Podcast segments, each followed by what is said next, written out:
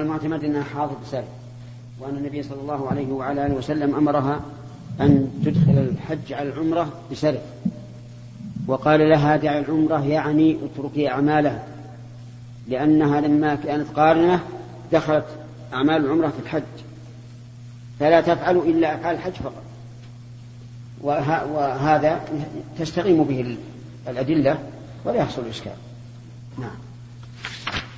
قال الإمام البخاري رحمه الله تعالى بسم الله الرحمن الرحيم كتاب جزاء الصيد باب قول الله تعالى لا تقتلوا الصيد وأنتم حرم ومن قتله منكم متعمدا فجزاء مثل ما قتل من النعم يحكم به ذوى عدل منكم هديا بالغ الكعبة أو كفارة طعام مساكين أو عدل ذلك صياما ليذوق وبال أمره.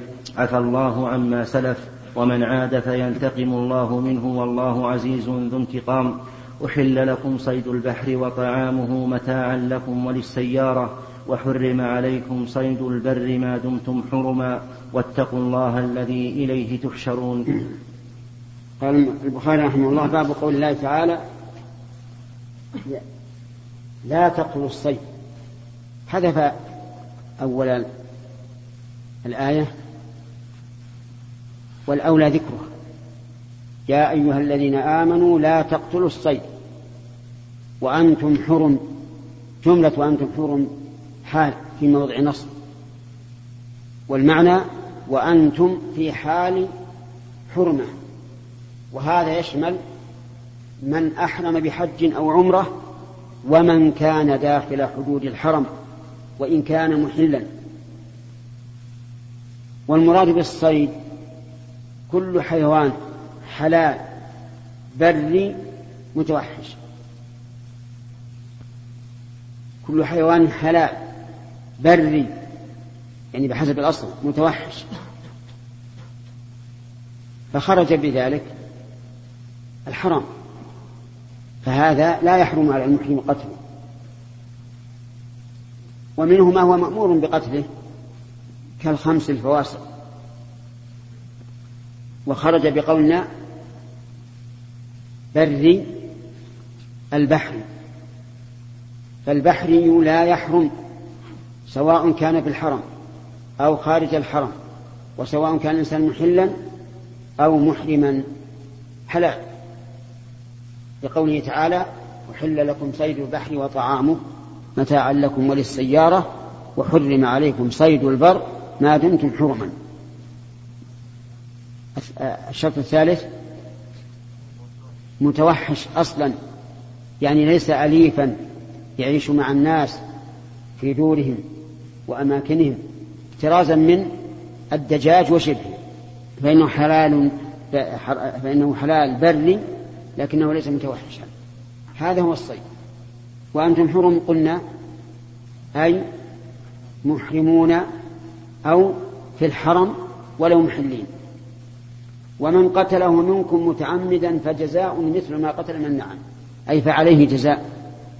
من قتله منكم متعمدا أي متعمدا قتله فجزاء مثل ما قتل من النعم وخرج بذلك من قتله غير متعمد كمن حذف حجرا فأصاب صيدا فهذا لا شيء عليه لأنه إيش؟ غير متعمد. وهل المراد متعمدا للإثم أو متعمدا للقتل؟ الصواب أنه لهما جميعا. متعمدا للقتل ومتعمدا للإثم. فلو قتله غير متعمد لإثم إما ناسيا وإما جاهلا يحسبه من الصيود المباحة وإما جاهلا بمكانه يحسبه في الحل وهو في الحرم فالصواب أنه لا جزاء عليه. والدليل قوله تعالى ربنا لا تؤاخذنا إن نسينا وأخطأنا فقال الله قد فعلت. فصار متعمدا لإيش؟ للفعل وللإثم. والناس ليس متعمدا للإثم. يكون متعمدا للفعل وينسى أنه محرم لكن لم يتعمد الإثم والجاهل كذلك. لو تعمد الفعل لكنه لم يتعمد الإثم وعليهم فقوله متعمدا يشمل الأمرين جميعا أي متعمدا للفعل وإيش؟ وللإثم. فجزاء أي فعليه جزاء. مثل ما قتل من النعم. المماثلة هنا المشابهة وليست الموازنة. فالعبرة بالشكل إذا كان مثله في الشكل فهو الجزاء. فمثلا النعامة فيها بدنة بعير وأيهما أكبر؟ البعير أكبر من النعامة. لكنها تشبهها في طول الرقبة والسير على يعني على الأرض بدون طيران هذا هو الغالب. ففي النعامة بدنة طيب. في الحمامة شاة. أين المشابهة؟ يقول المشابهة هنا في الشرب الشرب آه كيف تشرب الحمامة يا يحيى؟ ما تعرف. كيف تشرب الشاة؟ ها؟ إيه؟ إيه؟ كيف؟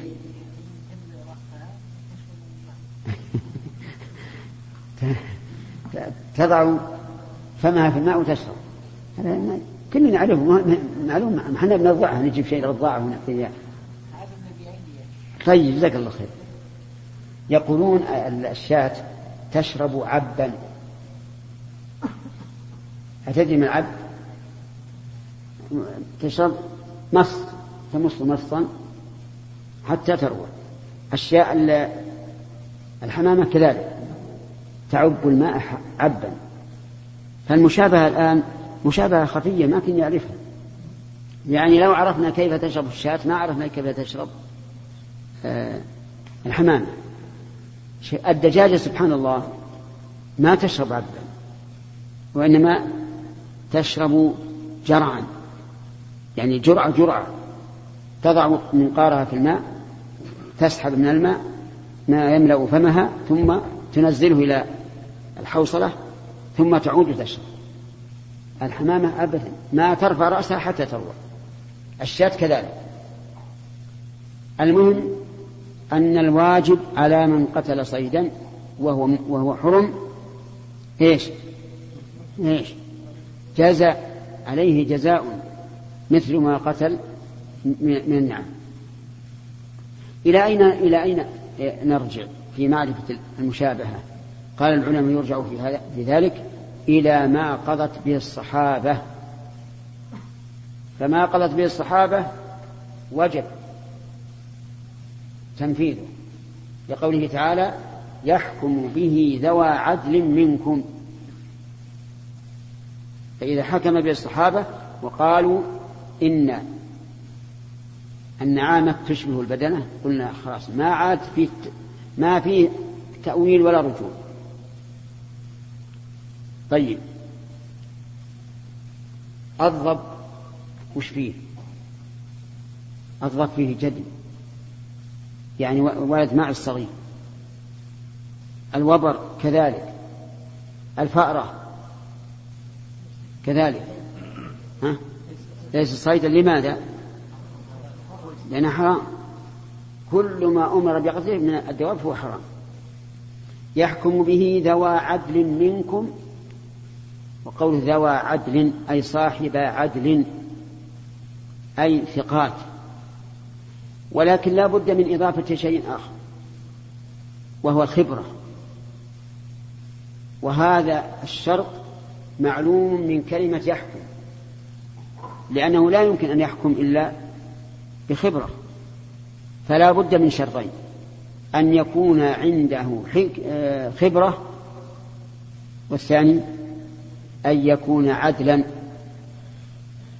الصحابة رضي الله عنهم كلهم عدول. وأما الخبرة فبعضهم ذو خبرة وبعضهم ليس له خبرة في مثل هذه الأمور. فيرجع إلى صاحب الخبرة الأمين. لو أعد منكم هديا بالغ الكعبة يعني حال كون الجزاء هديا بالغ الكعبة أي بالغ المسجد الحرام. ولذلك يجب جزاء الصيد أن يكون في مكة ولو كان الإنسان قتله في بدر. لأن الله صرح هديا بالغ الكعبة. هذه واحد أو كفارة طعام مساكين. فعليه جزاء مثل ما قتل أو كفارة يعني عليه كفارة طعام مساكين.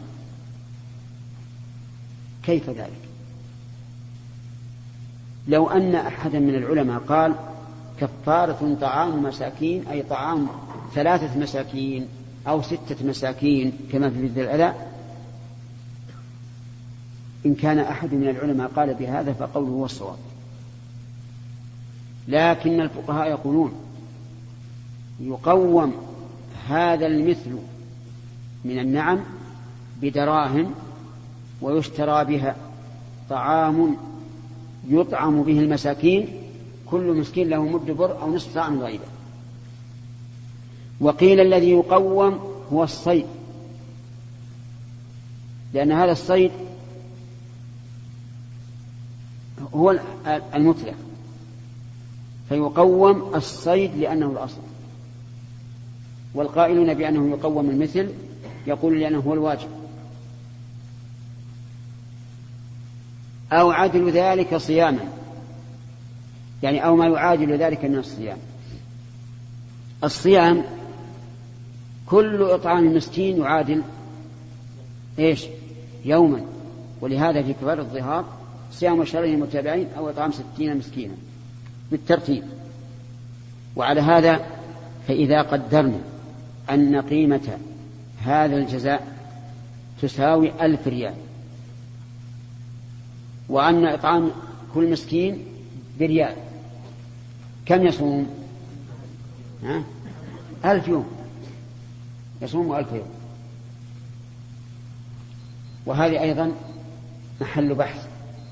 هل المراد أو عد ذلك صياما أي ما يعادل إطعام المساكين الستة أو الثلاثة إن كان الأمر كذلك فالأمر سهل لكن إذا كان الأمر آلافا ففيه شيء من الصعوبة والمسألة عندي تحتاج إلى تحرير. وكل يوم أقول سأفعل ولكن قدر الله ما شاء فعل طيب أو عبد ذلك صياما ليذوق وبال أمره اللام للتعليل والتعليل يفيد الحكمة.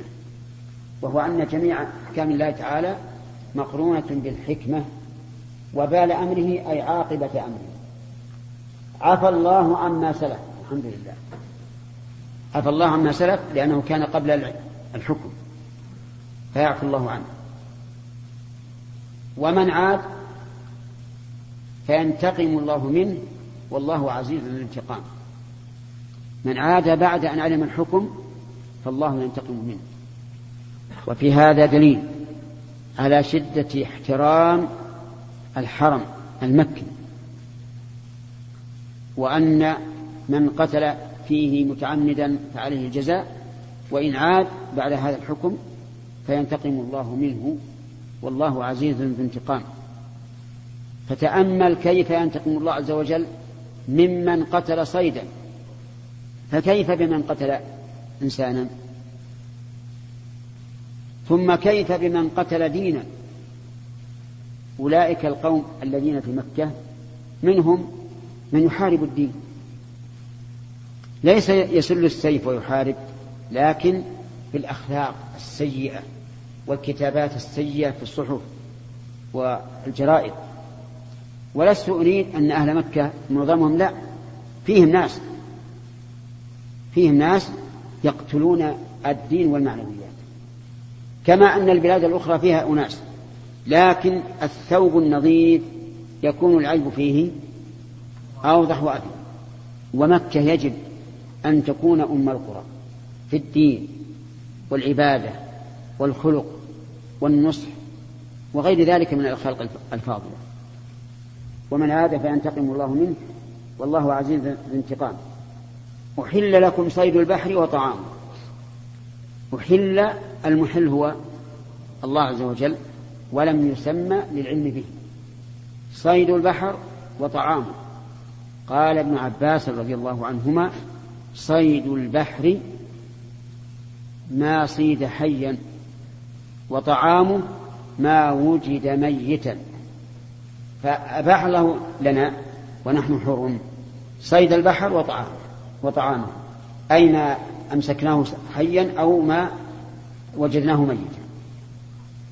ويحتمل أن يكون صيد البحر الحيوان كالسمك والحوت وطعامه ما يوجد فيه من الأشجار التي فيها أحيانا فيها أدوية فيها مصالح فيها شيء كثير.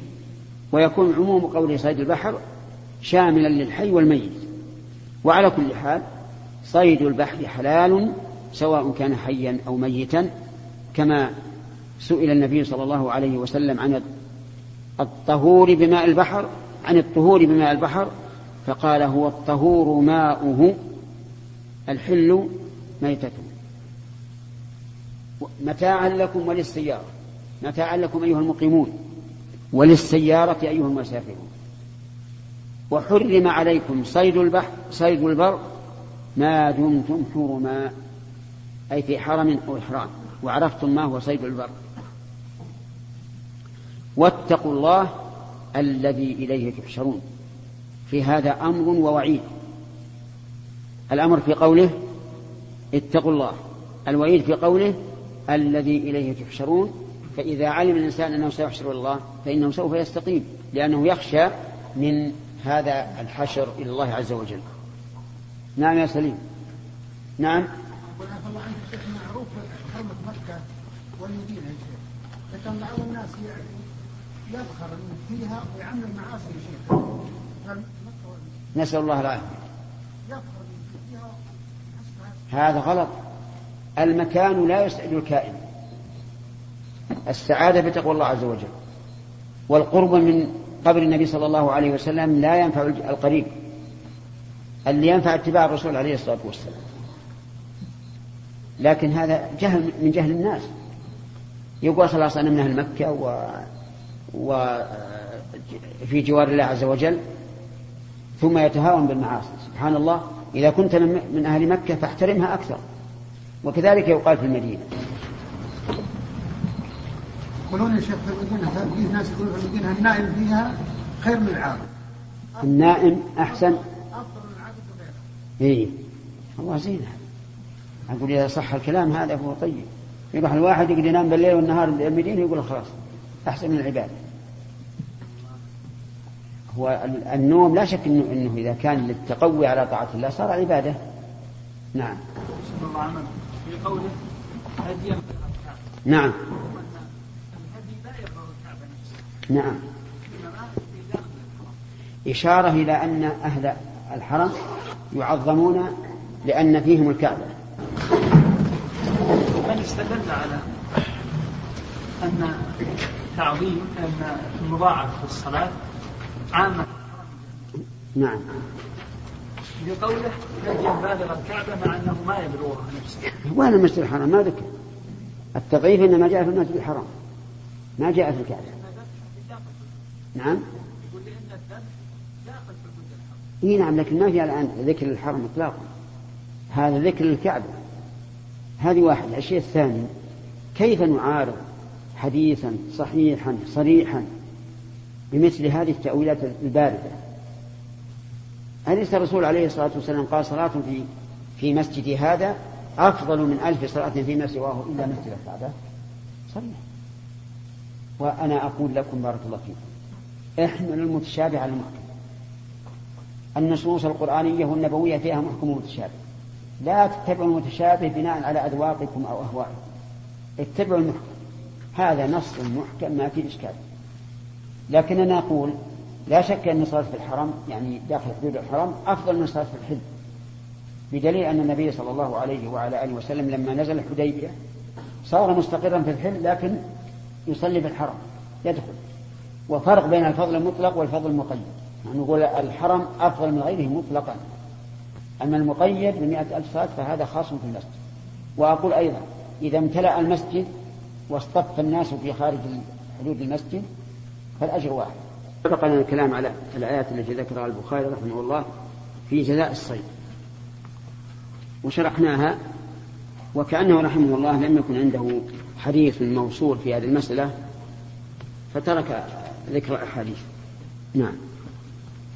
بسم الله الرحمن الرحيم. الحمد لله رب العالمين. صلى الله وسلم وبارك على عبده ورسوله نبينا محمد وعلى آله وأصحابه أجمعين. قال الإمام البخاري رحمه الله تعالى في كتاب جزاء الصيد باب إذا صاد الحلال فأهدى للمحرم الصيد أكله ولم ير ابن عباس وأنس بالذبح بأسا وهو في غير الصيد نحو الإبل والبق نحو الإبل والغنم والبقر والدجاج والخيل يقال عدل ذلك مثل فإذا كسرت عدل فهو زنة فهو زينة ذلك. قياما قواما يعدلون يجعلون عدلا. باب إذا صاد الحلال فأهدى للمحرم الصيد أكله ظاهر كلام البخاري رحمه الله في هذه الترجمة أنه يأكله مطلقا ولكن الصواب أن في ذلك تفصيلا. فإن, فإن صاده الحلال للمحرم حرم على المحرم لأنه إنما صيد لأجله فهو الأثر في صيده. وإن صاده الحلال لنفسه وأطعم منه الحرام أي المحرم فإن ذلك جائز. هذا هو القول الراجح في هذه المسألة. وإن كان بعض العلماء قال إن الصيد حرام على المحرم سواء صاده هو أو صيد له أو صاده حلال فأطعمه. ولكن الصواب التفصيل.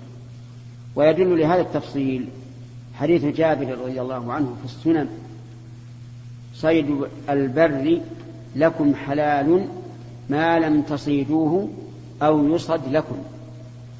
وهذا واضح التفصيل. أما أصل المسألة فيدل عليه حديث أبي قتادة رضي الله عنه وحديث الصعب بن جثامة فإن أبا قتادة صاد حمار وحش. فأكله وأكل أصحابه. وأما الصعب بن جثامة فإنه أتى بما صاده للنبي صلى الله عليه وعلى آله وسلم فرده وقال إنا لم نرده عليك إلا أن حرم.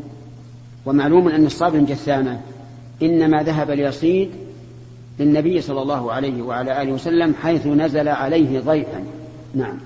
حدثنا معاذ بن فضالة قال حدثنا هشام عن يحيى عن عبد الله بن أبي قتادة قال انطلق أبي عام الحديبية فأحرم أصحابه فأحرم أصحابه ولم يحرم وحدث النبي صلى الله عليه وسلم أن عدوا يغزوه فانطلق النبي صلى الله عليه وسلم فبينما أنا مع أصحابه يضحك بعضهم إلى بعض فنظرت فإذا أنا بحمار بحمار وحش فحملت عليه فطعنته فحملت عليه فطعنته فأثبته واستعنت بهم فأبوا أن يعينوني فأكلنا من لحمه وخشينا أن تقتطع فطلبت النبي صلى الله عليه وسلم أرفع فرسي شأوا وأسير شأوا فلقيت رجلا من بني غفار في جوف الليل قلت أين تركت النبي صلى الله عليه وسلم؟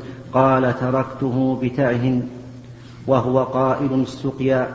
فقلت يا رسول الله إن أهلك يقرئون عليك السلام ورحمة الله إنهم قد خشوا أن يقتطعوا دونك فانتظرهم. يقرؤون عليك السلام. عندك بضم الياء؟ يقتط لا لا يقرؤون. يقرؤون. يقرؤون نعم. إن أهلك يقرؤون عليك السلام ورحمة الله إنهم قد خشوا أن يقتطعوا دونك فانتظرهم. قلت يا رسول الله أصبت حمار وحش وعندي منه فاضلة. فقال للقوم كلوا وهم محرمون. وحمل ذلك على أن أبا قتادة إنما صاده لنفسه وإن كان يعرف أن أصحابه سيأكلون لكن ما صاده لهم. وفرق بين ما يصاد للشخص نفسه وما يصيده الإنسان لنفسه على أنه سيطعم منه من يطعم. أليس كذلك؟ الفرق واضح. إذا صاده له معناه أنه تعين له. إذا صاده لنفسه وهو يعرف أنه سيأكل معه من يأكل فهو ما صاده لأجلهم ولذلك تجده في ضميره لا يضمر عشرة ولا عشرين ولا زيدا ولا عمرا. وهذا واضح في جواز أكل المحرم ما صاده إيش؟ ما صاده الحلال. فإن قال قائل لماذا لم يحرم أبو قتادة؟ فالجواب لأنهم ينتظرون عدوا. فيخشى أن يحتاج إلى إلى إلى القتال فإذا كان محرما منعه ذلك بعض الشيء. نعم. باب إذا رأى المحرمون صيدا فضحكوا فبطن الحلال. حدثنا سعيد بن الربيع قال حدثنا علي بن المبارك عن يحيى عن عبد عن يحيى عن عبد الله بن أبي قتادة أن أباه حدثه قال انطلقنا مع النبي صلى الله عليه وسلم عام الحديبية فأحرم أصحابه ولم ولم احرم فأحرم أصحابه ولم أحرم فأنبئنا, فأنبئنا بعدو بغيقة فتوجهنا نحوهم فبصر أصحابي بحمار وحش فجعل بعضهم يضحك إلى بعض فنظرت فرأيته فحملت عليه الفرس فطعنته فأثبته فاستعنتهم فأبوا أن يعينوني فأكلنا منه. ثم لحقت برسول الله صلى الله عليه وسلم وخشينا أن نقتطع أرفع فرسي شأوا وأسير عليه شأوا فلقيت رجلا من بني غفار في جوف الليل فقلت له أين تركت رسول الله صلى الله عليه وسلم؟ فقال تركته بتعه, بتعه وهو قائل السقيا فلحقت برسول الله صلى الله عليه وسلم حتى أتيته. فقلت يا رسول الله إن أصحابك أرسلوا يقرؤون عليك السلام ورحمة الله وبركاته وبركاته وإنهم قد خشوا أن يقتطعوا العدو دونك. فانظرهم ففعل فقلت يا رسول الله إن خشوا أن يقتطعوا ما شفنا لأن عندنا الضمير أن يقتطعهم. نعم. وإنهم قد خشوا أن يقتطعهم العدو دونك فانظرهم ففعل فقلت يا رسول الله إنا أصدنا حمار وحش وإن عندنا فاضلة. فقال رسول الله صلى الله عليه وسلم لأصحابه كلوا وهم محرمون. نعم. مثل الأول. باب لا يعين المحرم الحلال في قتل الصيد. حدثنا عبد الله بن محمد قال حدثنا سفيان قال حدثنا صالح بن كيسان عن أبي محمد نافع مولى أبي قتادة أنه سمع أبا قتادة رضي الله عنه قال كنا مع النبي صلى الله عليه وسلم بالقاحة من المدينة على ثلاث حاء وحدثنا علي بن عبد الله قال حدثنا سفيان قال حدثنا صالح بن كيسان عن أبي محمد عن أبي قتادة رضي الله عنه قال كنا مع النبي صلى الله عليه وسلم بالقاحة ومنا المحرم ومنا غير المحرم فرأيت أصحابي يتراءون شيئا فنظرت فإذا حمار وحش يعني وقع صوته يعني وقع صوته فقالوا لا نعينك عليه بشيء إنا محرمون.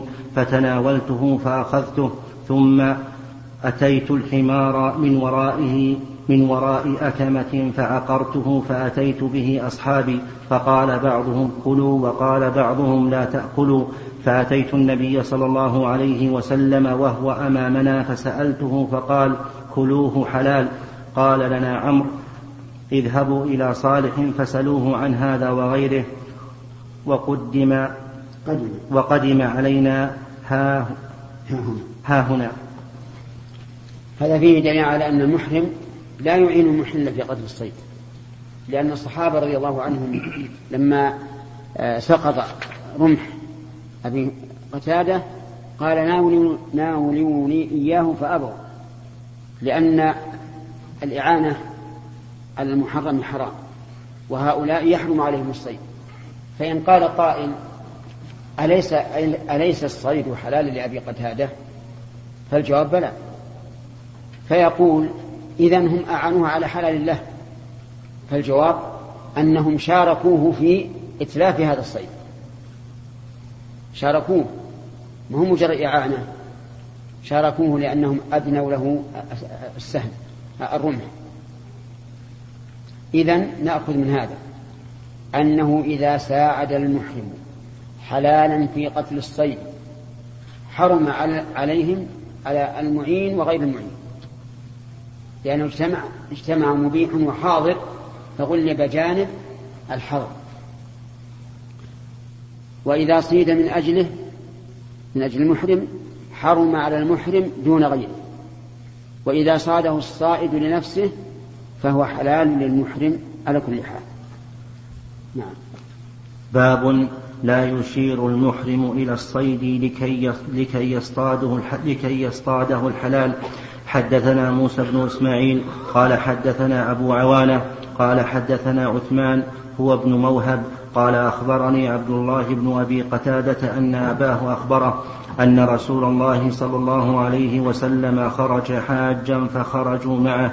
فصرف طائفة منهم فيهم أبو قتادة فقال خذوا ساحل البحر حتى نلتقي فأخذوا ساحل البحر فلما انصرفوا أحرموا كلهم إلا أبو قتادة لم يحرم فبينما هم يسيرون إذ رأوا حمر, حمر وحش فحمل أبو قتادة على الحمر فعقر منها أتانا فنزلوا فأكلوا من لحمها وقالوا إن وقالوا أنأكل لحم صيد ونحن محرمون فحملنا ما بقي من لحم الأتان فلما أتوا رسول الله صلى الله عليه وسلم قالوا يا رسول الله إنا كنا أحرمنا وقد كان أبو قتادة لم يحرم فرأينا حمر وحش فحمل عليها أبو قتادة فعقر منها أتانا فنزلنا فأكلنا من لحمها ثم قلنا أنا أكل لحم صيد ونحن محرمون فحملنا ما بقي من لحمها قال منكم أحد أمره أن يحمل عليها أو أشار إليها؟ قالوا لا. قال فكلوا ما بقي من لحمها. هذا واضح. أنهم لو قالوا نعم لمنعوا لأن قوله لأن قوله كلوا من لحمها مبني على قولهم لا. فلو قالوا نعم لمنعوا وهذا واضح. في أنه إذا أعان المحرم الحلال على شيء فإنه يحرم عليه. نعم. إذا ضحك المحرم فطفن نعم. لا لا هم ما ضحكوا على للإشارة إليه. ما ضحكوا لأجل أن ينبهوه. فيما بينهم. والآن الحمار هذا يفعل أشياء أشياء ولا فلا يظهر لي أنه مجرد ما رأوه يضحكون. لكن لعله ما يقفز وإلا يتدحرج أو يفعل أشياء تضحك نعم. باب إذا أهدى للمحرم حمارا وحشيا حيا لم يقبل. حدثنا عبد الله بن يوسف قال أخبرنا مالك عن ابن شهاب عن عبيد الله بن عبد الله بن عتبة بن مسعود عن عبد الله بن عباس عن الصعب بن جثامة الليثي أنه أهدى لرسول الله صلى الله عليه وسلم حمارا وحشيا وهو بالأبواء أو بودان فرده عليه فلما رأى ما في وجهه قال إنا لم نرده عليك إلا أنا حرم. كلام البخاري رحمه الله ترجمته يدل على أن الصعب رضي الله عنه أهدى الحمار حيا فلم فلم يقبله النبي صلى الله عليه وعلى آله وسلم وقال إنا لم نرده عليك إلا أن حرم فعلم من؟ علم منه أنهم لو كانوا حلالا لقبله وفي هذا الحديث تغير وجه الإنسان إذا ردت هديته.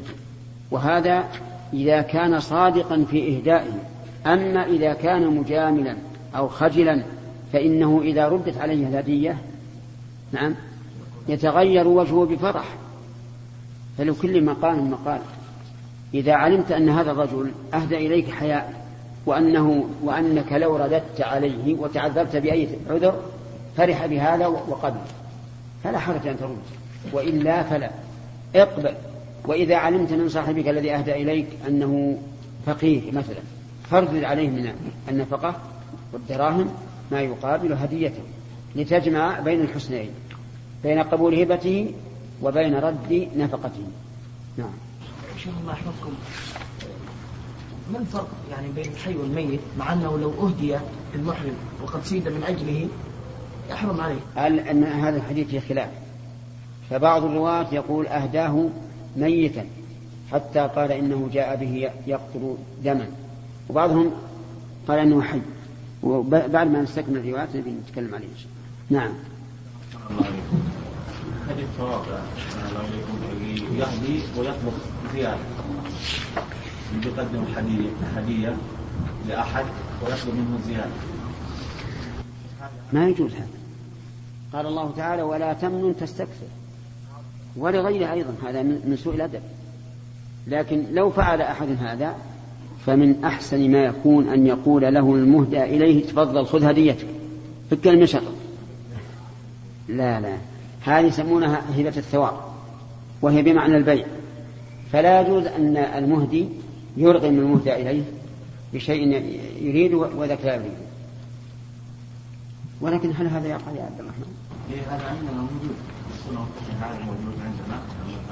يفعلونه مع السلاطين إذا جاء سلطان قدموا بشيء. وقالوا عطنا. اللي يقي تركه واللي يقي يصلي أحد من الله عجيب. نعم. باب ما يقتل المحرم من الدواب. حدثنا عبد الله بن يوسف. ما ما تكلم عن الحديث الصالح. الشارح. لا بلاش ها؟ تكلم. ماذا قال؟ قوله حمارا وحشيا لم تختلف الرواة عن مالك في ذلك وتابعه عامة الرواة عن الزهري. وخالفهم ابن عيينة عن الزهري فقال لحم حمار وحش. أخرجه مسلم لكن بين الحميدي. صاحب سفيان أنه كان يقول في هذا الحديث حمار وحش ثم صار يقول لحم حمار وحش فدل على اضطرابه فيه. وقد توبع على قوله لحم حمار حمار وحش. وقد؟ وقد توبع نعم. على قوله لحم حمار وحش من أوجه من أوجه فيها مقال منها ما أخرجه الطبراني من طريق عمرو بن دينار عن الزهري لكن إسناده ضعيف. وقال إسحاق في مسنده أخبرنا الفضل بن موسى عن محمد بن عمرو بن علقمة عن الزهري فقال لحم حمار وقد خالفه خالد الواسطي عن محمد بن عمرو فقال حمار وحش كالأكثر.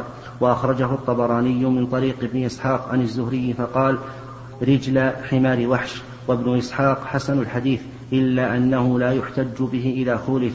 ويدل على وهم من قال فيه عن الزهري ذلك ابن جريج. قال قلت للزهري الحمار عقير قال لا أدري أخرجه ابن خزيمة وابن عوانة في صحيح في صحيحيهما وقد جاء عن ابن عباس من وجه آخر أن الذي أهداه الصعب لحم حمار فأخرجه مسلم من طريق الحاكم عن سعيد بن جبير عن ابن عباس قال أهدى الصعب إلى النبي صلى الله عليه وسلم رجل حمار وفي رواية عنده عجز حمار وحش يقطر دما وأخرجه أيضا من طريق حبيب بن أبي ثابت عن سعيد قال تارة حمار وحش وتارة شق حمار. ويقوى ذلك أو ويقوي. ويقوى ذلك ما أخرجه مسلم. يقوي. ويقوي ذلك ما أخرجه مسلم أيضا من طريق طاووس عن ابن عباس قال قدم زيد بن أرقم فقال له عبد الله بن عباس يستذكره كيف أخبرتني عن لحم صيد أهدي لرسول الله صلى الله عليه وسلم وهو حرام؟ فقال أهدي له عضو من لحم صيد فرده وقال إنا لا نأكله إنا حرم. وأخرجه أبو داود وابن حبان من طريق عطاء عن ابن عباس أنه قال يا زيد بن أرقم هل علمت أن رسول الله صلى الله عليه وسلم فذكره؟ واتفقت الروايات كلها على أنه رده عليه إلا ما رواه ابن وهب والبيهقي من طريقه بإسناد حسن من طريق عمرو بن أمية أن الصعب أهدى, أهدى للنبي صلى الله عليه وسلم عجز حمار وحش وهو بالجحفة فأكل منه وأكل القوم قال البيهقي إن كان هذا محفوظا فلعله رد الحي وقبل الميت فلعله رد الحي وقبل اللحم. قلت وفي هذا الجمع نظر لما بينته فإن كانت الطرق كلها محفوظة فلعله رده حيا لكونه صيد لأجله ورد اللحم تارة لذلك وقبله تارة أخرى حيث علم أنه لم يصد لأجله. وقد قال الشافعي في الأم إن كان الصعب أهدى له حمارا حيا فليس للمحرم أن يذبح حمار وحش حي وإن كان أهدى له لحما فقد يحتمل أن يكون علم أنه صيد له. ونقل الترمذي عن الشافعي أنه رده لظنه هذا هذا احتمال متعين لأن الصعب رضي الله عنه رضي الله عنه لما نزل به النبي صلى الله عليه وعلى آله وسلم وكان رجلا عداء وصيادا ذهب إلى الجبال وأتى بهذا الحمار. نعم. وهذا واضح أنه صاده لأجل النبي صلى الله عليه وعلى آله وسلم.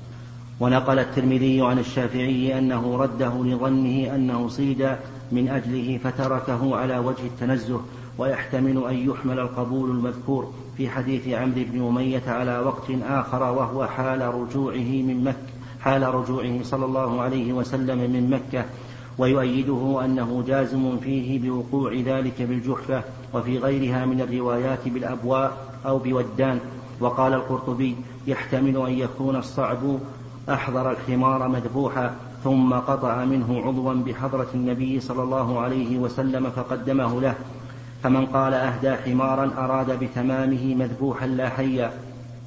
ومن قال لحم حمار أراد ما قدمه للنبي صلى الله عليه وسلم. قال ويحتمل أن يكون من قال حمارا أطلق وأراد بعضه مجازا. قال ويحتمل أنه أهداه له حيا فلما رده عليه ذكاه وأتاه بعضو منه ظانا أنه إنما رده عليه لمعنى يختص بجملته فأعلمه بامتناعه أن حكم الجزاء من الصيد حكم الكل. قال والجمع حكم أن حكم الجزاء من الصيد حكم الكل. ها؟ أن حكم الجزء من الصيد حكم الكل. نعم. قال والجمع مهما أمكن أولى أولى من توهين بعض الروايات. وقال النووي ترجم البخاري بكون الحمار حيا وليس في سياق الحديث تصريح بذلك. وكذا نقلوا هذا التأويل عن مالك وهو باطل لأن الروايات التي ذكرها مسلم صريحة التي ذكرها مسلم صريحة في أنه مذبوح انتهى. وإذا تأملت ما تقدم لم يحسن إطلاقه بطلان التأويل المذكور ولا سيما في رواية الزهري التي هي عمدة هذا الباب. وقد قال الشافعي في الأم حديث مالك أن الصعب أهدى حمارا أثبت من حديث من روى أنه أهدى لحم حمار. وقال الترمذي روى بعض أصحاب الزهري في حديث الصعب لحم حمار وحش وهو غير محفوظ. خلاص. سبحان الله يعني اختلاف. من الروايات الرواة وذلك لأن الرواة ينقلون الحديث بالمعنى غالبهم يندر من يقول من ينقله بلفظ. فلذلك تختلف لحم حمار أو حمار. وعندي أن هذا ليس فيه اختلاف. لأنه قد يطلق الكل على الجزء كما يقال أهدى إليه دجاجا فأكل. لا يلزم أن تكون الدجاجة كاملة بل يطلق على البعض. اقلب الشريط. من فضلك.